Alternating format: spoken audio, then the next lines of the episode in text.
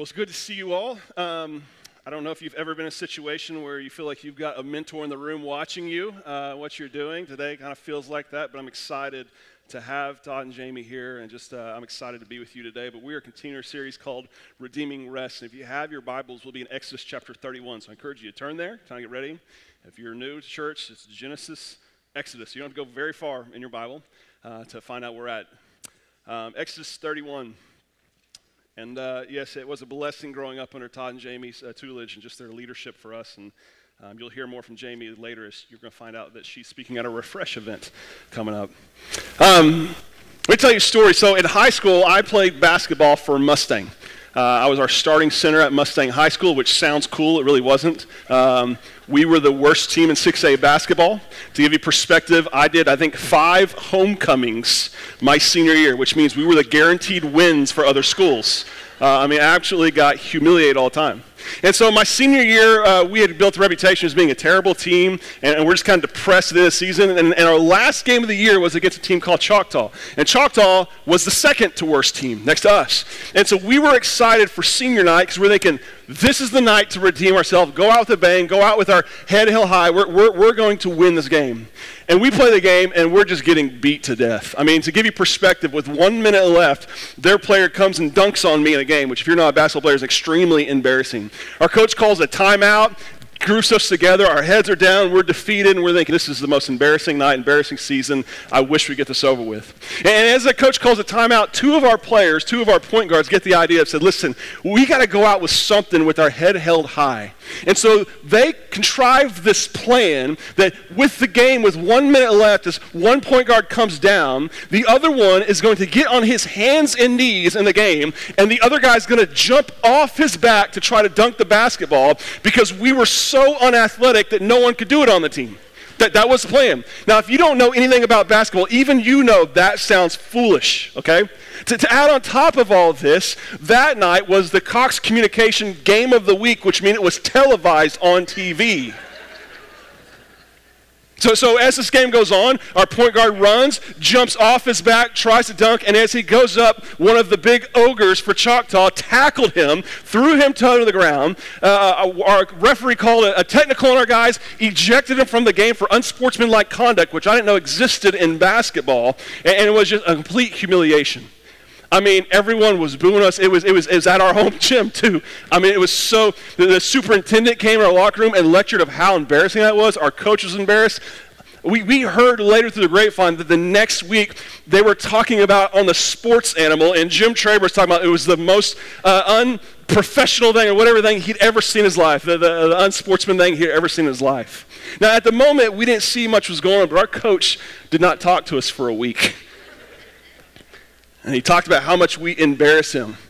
I learned from that moment that in, in that moment, we, we were wearing Mustang on our chest and we are there, we were representing him. We were representing that team. And so now everyone was looking to him to look at how terrible he was as a coach and how terrible he was at getting us ready and how terrible and undisciplined of a team we were. We, we were poor witnesses, representations of who he is. Uh, let me just ask you real quick have you ever poorly represented someone in your life? Whether it be a boss, or maybe even the receiving end, or, or maybe a parent, or maybe your kids. They do something, they act in such a way that has embarrassed you as a parent, or maybe a team, or maybe here's one we can relate to an HOA, right? Homeowner Association. Anybody see those going on? Uh, I'm seeing some elbow nods and some head nods right there at that one.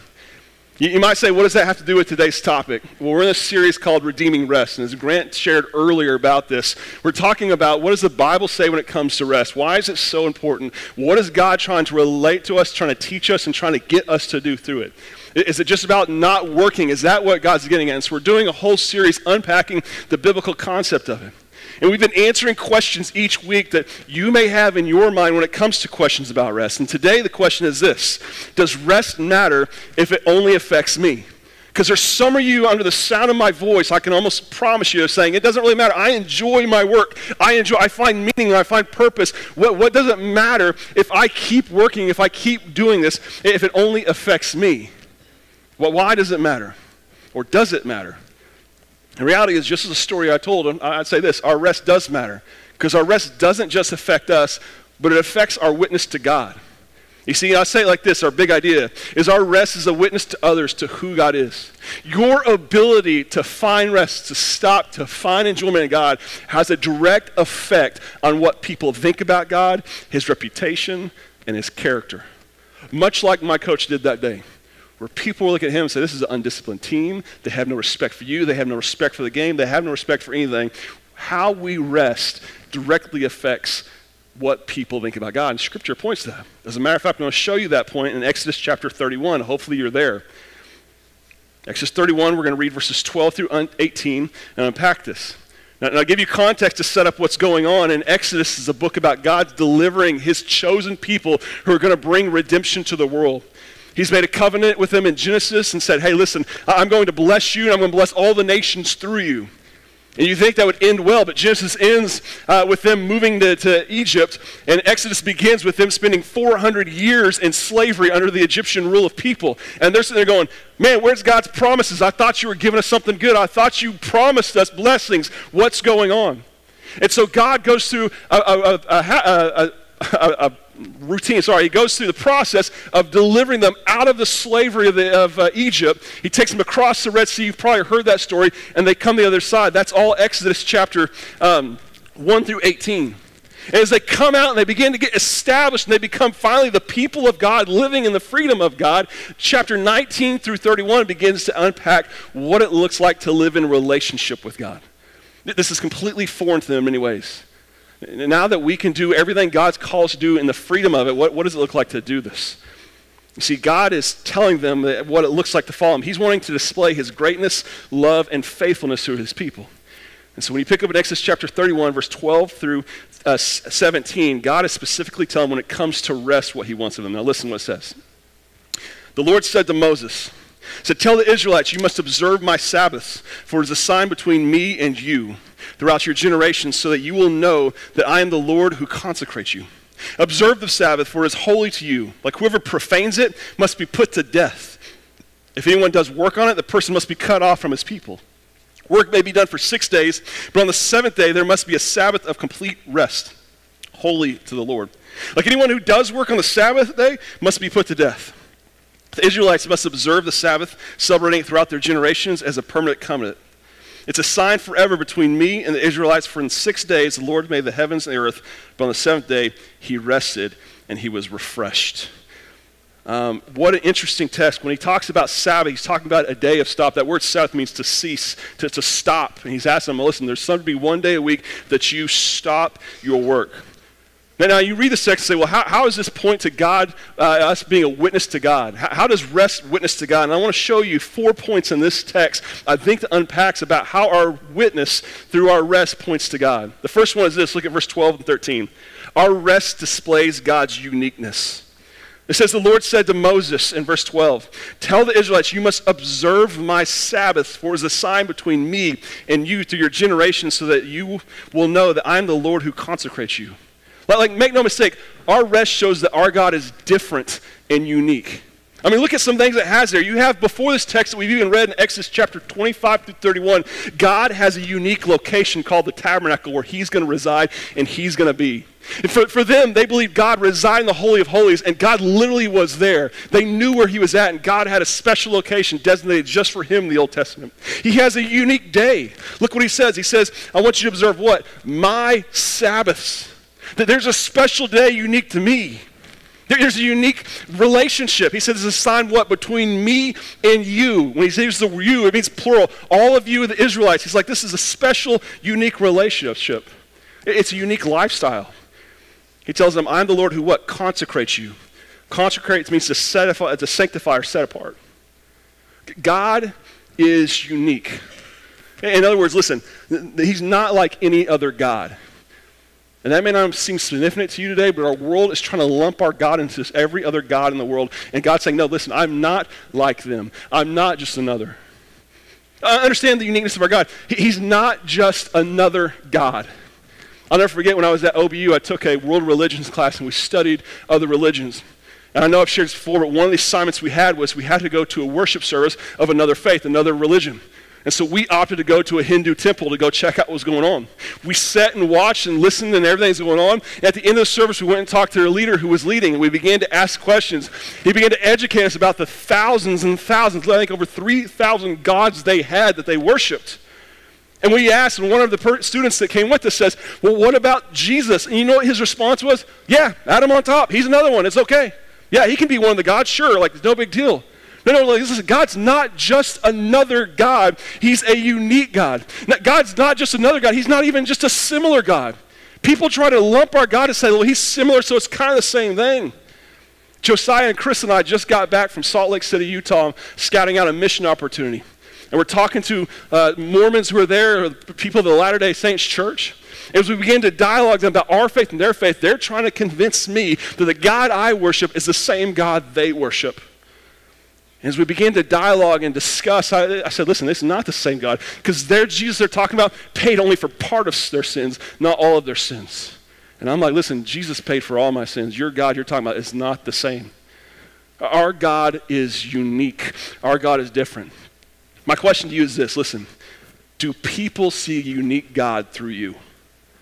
In the way that you rest, in the way that you find joy in the Lord, do they look like, man, there's something different about this person's God?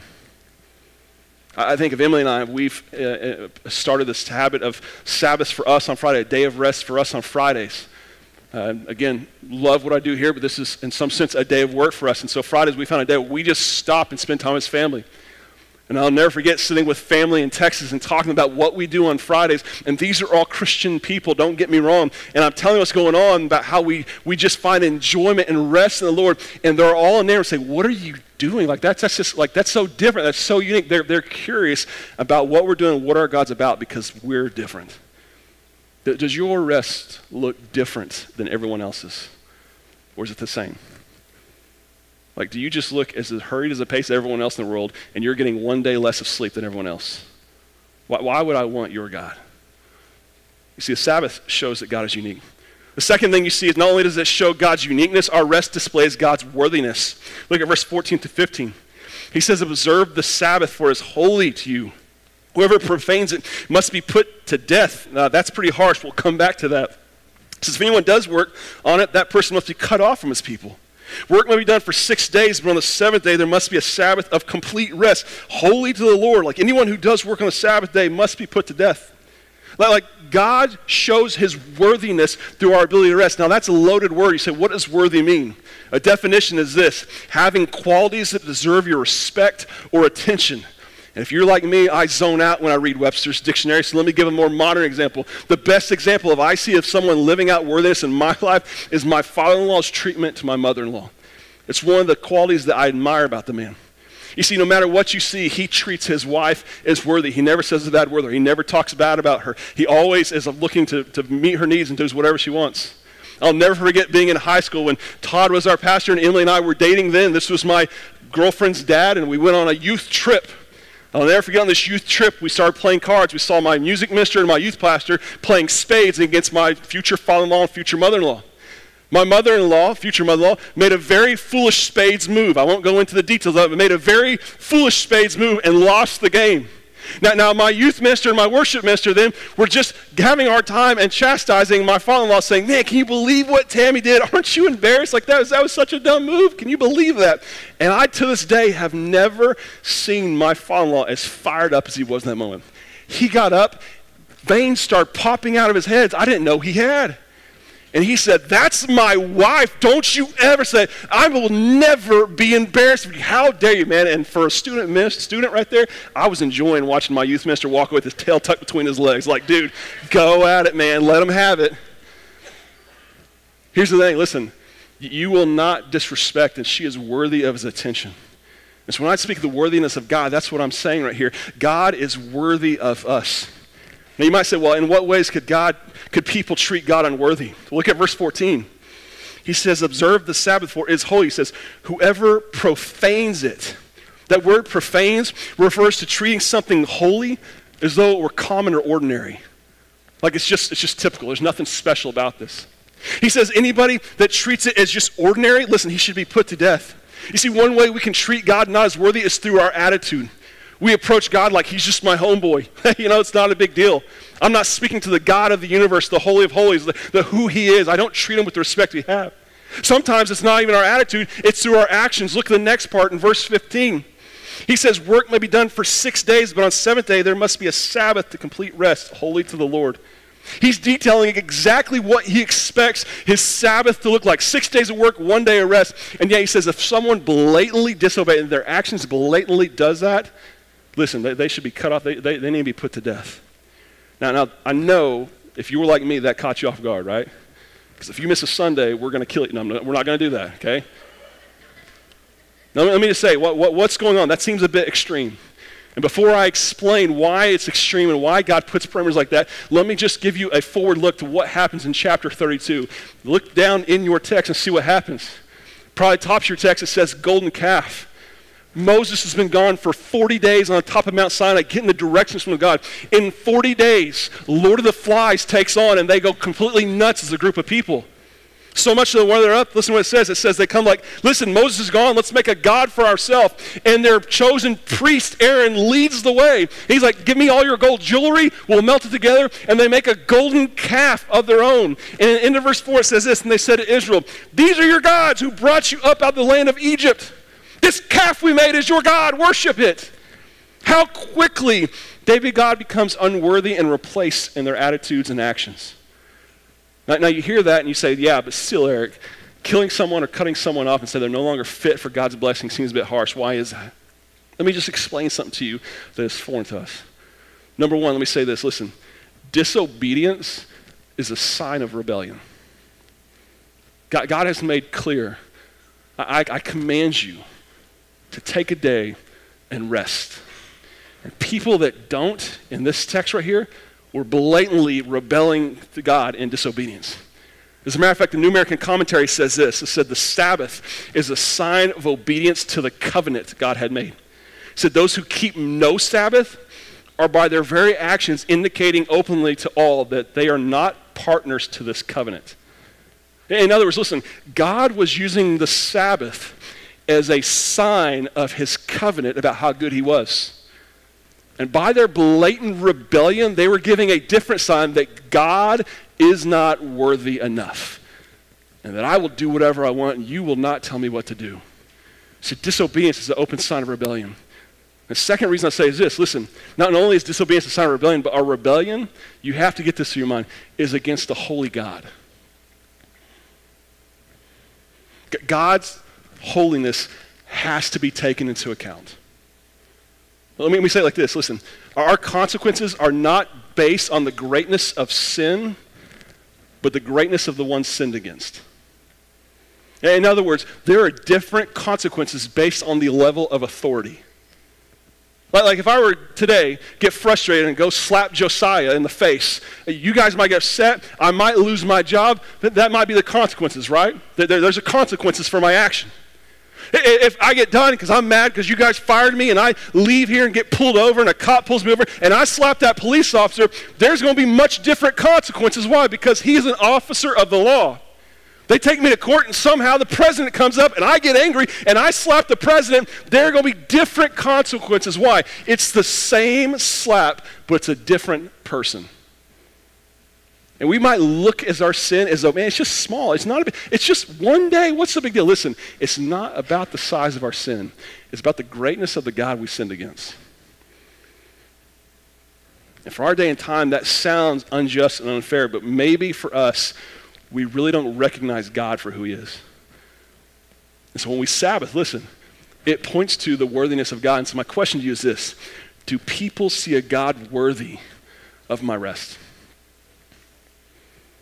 When people looking at you and say, man, why, why, are you, why are you stopping? Why are you doing this? You got so much to do. Listen, God has told me to do this. I'm going to do it. But, but there, don't you need it? Yeah, I need to do it. But, but God's worthy for me to be obedient to what he says.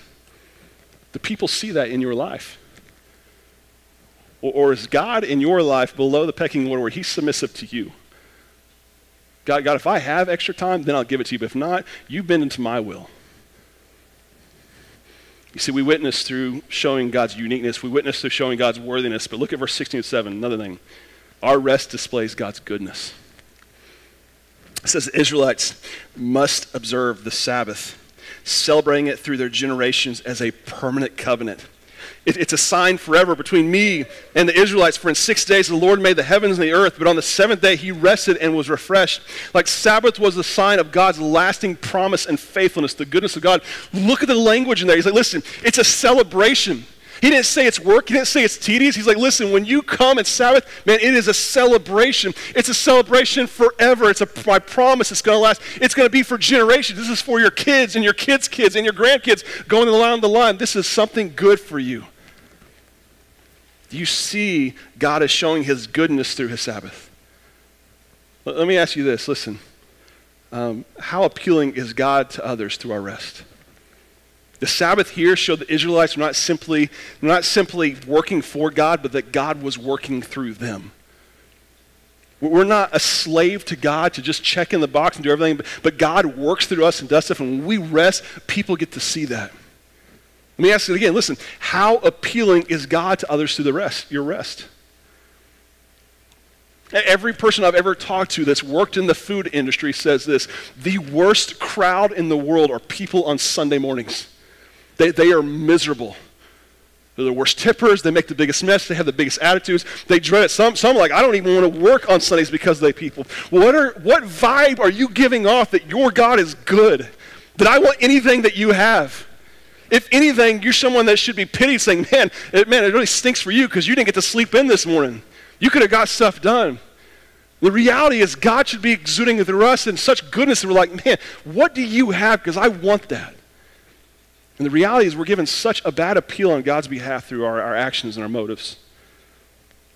And so when we rest, when we find rest in God, we, we display His uniqueness, we display His worthiness, we display His goodness. But there's one more thing that's displayed, and I think it's so important for us to grasp. It's this our rest displays God's invitation. Now, now if you have been following along and looking at the text, you, you should notice something that I intentionally did. We're out of text here. We've come to the end. We've covered verse 17. So where, where's the fourth point, Eric? It's not here. And the truth is, it's not here. Because the Israelites were missing something then that we have now. They could speak to something then that they could only imagine, but yet we have in the fullness. You say, what is that? Well, listen to what Hebrews chapter 10, verse 1 through 4, they'll have it on the screen says. And the author of Hebrews is speaking to the Old Testament law, the God stuff God had put together here, and is telling them back in Exodus. And listen to what it says. It says, Since the law has only a shadow of the good things to come and not the reality itself of those things, it can never perfect worshipers by the same sacrifices they continue to offer year after year. Otherwise, wouldn't they have stopped being offered since the worshipers, purified once and for all, would no longer have any consciousness of sin? But in the sacrifice, there is a reminder of sins year after year, for it is impossible for the blood of bulls and goats to take away the sins. He's saying this, listen, in the Old Testament, listen, it was never meant to last.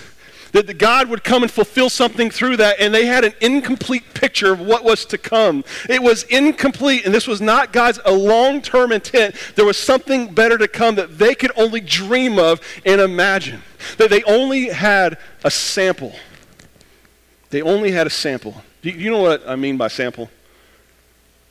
You, what, what happens on Saturdays and Sundays at Sam's?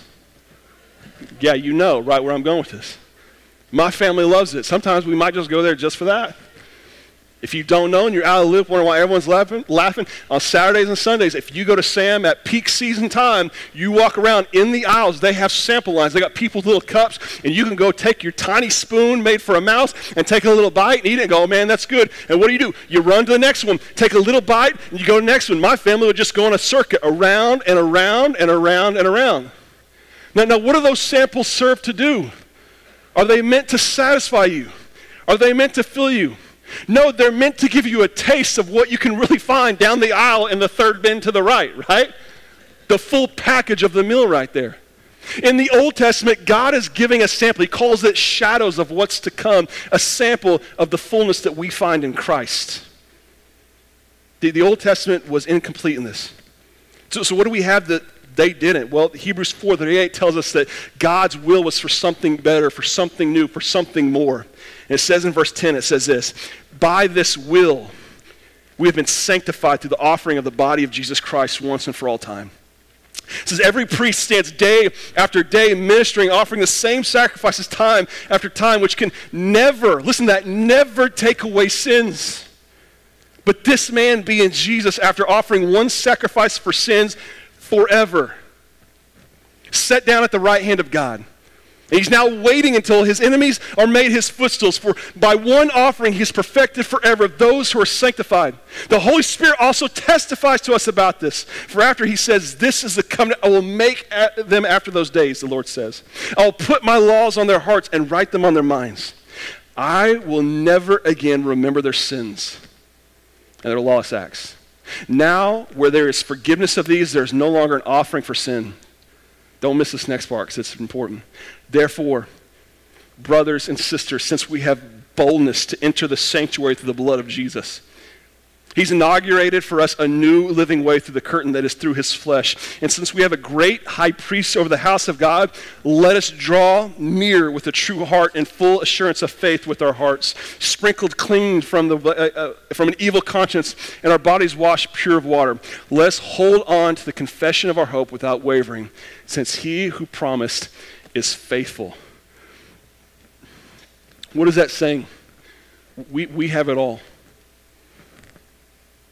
You see, they, they had a pale symbol into the presence of God, but we have direct access to God through Jesus Christ. They, they didn't have an invitation. You had to be born into the invitation. And through that promise, eventually an invitation would come in Jesus Christ, and He would die on the cross for the sins for all mankind. And if we would just come believe Him, we're invited to the full presence, the full goodness of God. We have an invitation to rest in God. I mean, Jesus would say it like this, and Grant read it earlier, and I love that he did.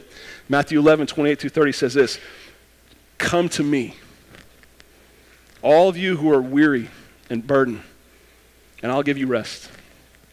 Take up my yoke and learn from me because I'm lowly and humble in heart, and you will find rest for your souls. For my yoke is easy and my burden is light. What, what does that mean, finding rest in Jesus? It means no more trying to be good enough. No, no more chasing that hamster wheel perfection that you and I know we can never live up to. This is what made me come to realization of who Jesus Christ is and give my life to him. You see, my family grew up in the church at Holland Hills Baptist Church, and my family was faithful in keeping us in the routine every week coming. And even though they preached the truth to me time and time again, I had come to believe in my own heart that God's desire for me was just to be good enough. Even at a young age, I believe God just wanted me to be a good person. If I worked really hard, tried to be a good moral person, if I came to church, if I read my Bible and did right stuff, I would make God happy. If you've ever felt that way, you know that hamster wheel because you never feel like, man, am I doing it? Am I good enough? Am I living up to a standard that I know inside I'm missing? Something's gone. And finally, on one Sunday, when I was eight years old, teacher named Miss Joanna Hughes sat there and, and asked me directly about the gospel. And even though I heard it time and time again, I can't explain to you why in that moment suddenly it connected. She began to explain to me that without Jesus Christ, my life was destined for a very dark place. And that God's intention for me was not to try to live up to this hamster wheel perfection, but to understand that I couldn't be perfect, that Jesus Christ was perfect on my behalf, and that He paid my price so that I could come and experience the fullness and joy of God and not chase this never ending uh, hamster wheel. And so, right then and there, I prayed to God. I came and said, God, listen, I, I know I can't do this anymore. I'm exhausted. Would you come and be my God? I admit my sins will never be accounted for by my own actions. And I asked Jesus Christ to be the Lord of my life. And in that moment, listen, I'm telling you right now, I found freedom. I found rest. I found that, you know what, listen, I don't have to run and keep chasing this never ending circle. And, I come to learn this listen, that God wasn't just saving me from hell, He was saving me to a relationship where I could find rest on a daily basis. And the, and the more I rest, the more people see that invitation to that rest because they want to know what I have. How can they have it? And I tell you that story because, listen, some of you, in the sound of my voice right now, can identify with what I'm saying. You, you believe your presence here today is checking a box that makes God happy. And if I keep chasing this and if I keep doing this, if I give just enough tithe to, to the church or the convention, if I, if I do just enough good stuff, God might love me. And you got to understand listen, that's great stuff, but it will never measure up. And if you want to find freedom and deliverance, you got to come to the point and say, God, listen, my sins have separated from you, and I want your forgiveness. I want your grace. Some of you are saying, well, you don't understand what I've done. God could never love me. Scripture tells us, for while God demonstrates his own love for us in this, that while we are still sinners, Christ died for us. You say, well, God can never forgive me. 1 John 1 9 says, if we confess our sins, he is faithful and just, forgive us all unrighteousness.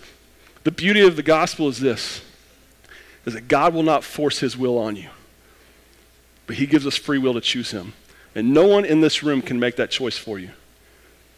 And if you want rest and you want to walk away today with the freedom, this burden off your shoulder that comes to the grace of the gospel, you have to decide today for yourself. And so I'm going to ask you, just with everything I've presented, hopefully something's stirring in you right now. I'm going to ask if you just bow your heads and close your eyes and just take a second. If what I said caught your attention, it made you realize, man, Eric, I think you're talking to me. I feel like right now you're speaking to me. Listen, maybe I am, and maybe I know God is. And we're going to offer you an opportunity to come and accept that gift, accept that rest. I'm going to be available up front. We're going to have other leaders available. You come and just say, listen, I want that rest. I want to experience that joy Eric's talking about. But you have to make the decision. You might be intimidated by what people think of you, or if people look around, listen, there's nothing more than we would celebrate than you coming to the fullness and, belief in Jesus Christ as your Lord and Savior. Question is, will you respond? And so, here in a second, with your head bowed, eyes closed, as you just spend a second with the Lord, Grant's going to start playing music here in just a second. And the moment he does, if you feel like God's calling you to come and enjoy his rest, you come and find one of us today. You walk right up to us. Don't be afraid. For, for the rest of you who have come to experience the love of God and you come say, listen, I'm a child of God, you might have salvation, but are you truly living in the rest of God? Are you truly enjoying the benefit of what it means to be a believer of Jesus Christ? Are you truly embodying the witness where people look at your life and said, I want what that person has? What needs to change today for you? And maybe you need to respond too. Maybe it's a recommitment to the Lord. Hey, God, I've gotten off track and I've tried to do it myself, and you never meant for this for me. And today you need to come up and pray with one of us and allow us to encourage you in that. I'm going to pray. And as soon as I'm done praying, Grant's going to start singing. And if you feel called, you feel led, you feel that stirring, you come and talk to one of us. Father God, I love you. I thank you for the beauty of the gospel.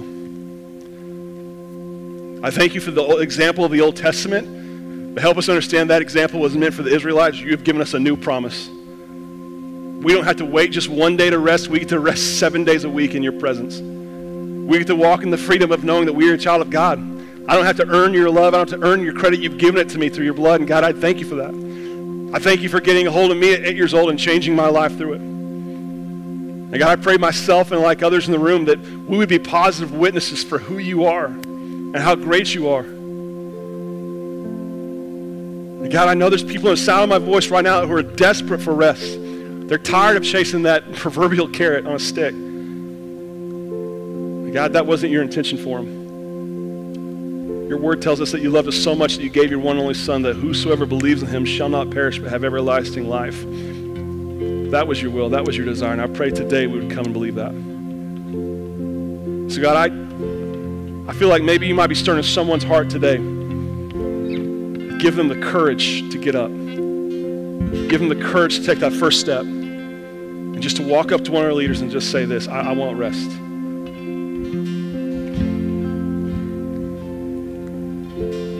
God, I love you because you've given an invitation to us all, but it's our job to respond. In Jesus' name I pray. Amen you want to respond as soon as Grant starts singing. You got some in the back. You can see him back here. Got one of our elders. Got myself. Listen, you come respond. But don't leave here today carrying that burden any longer. Let's worship.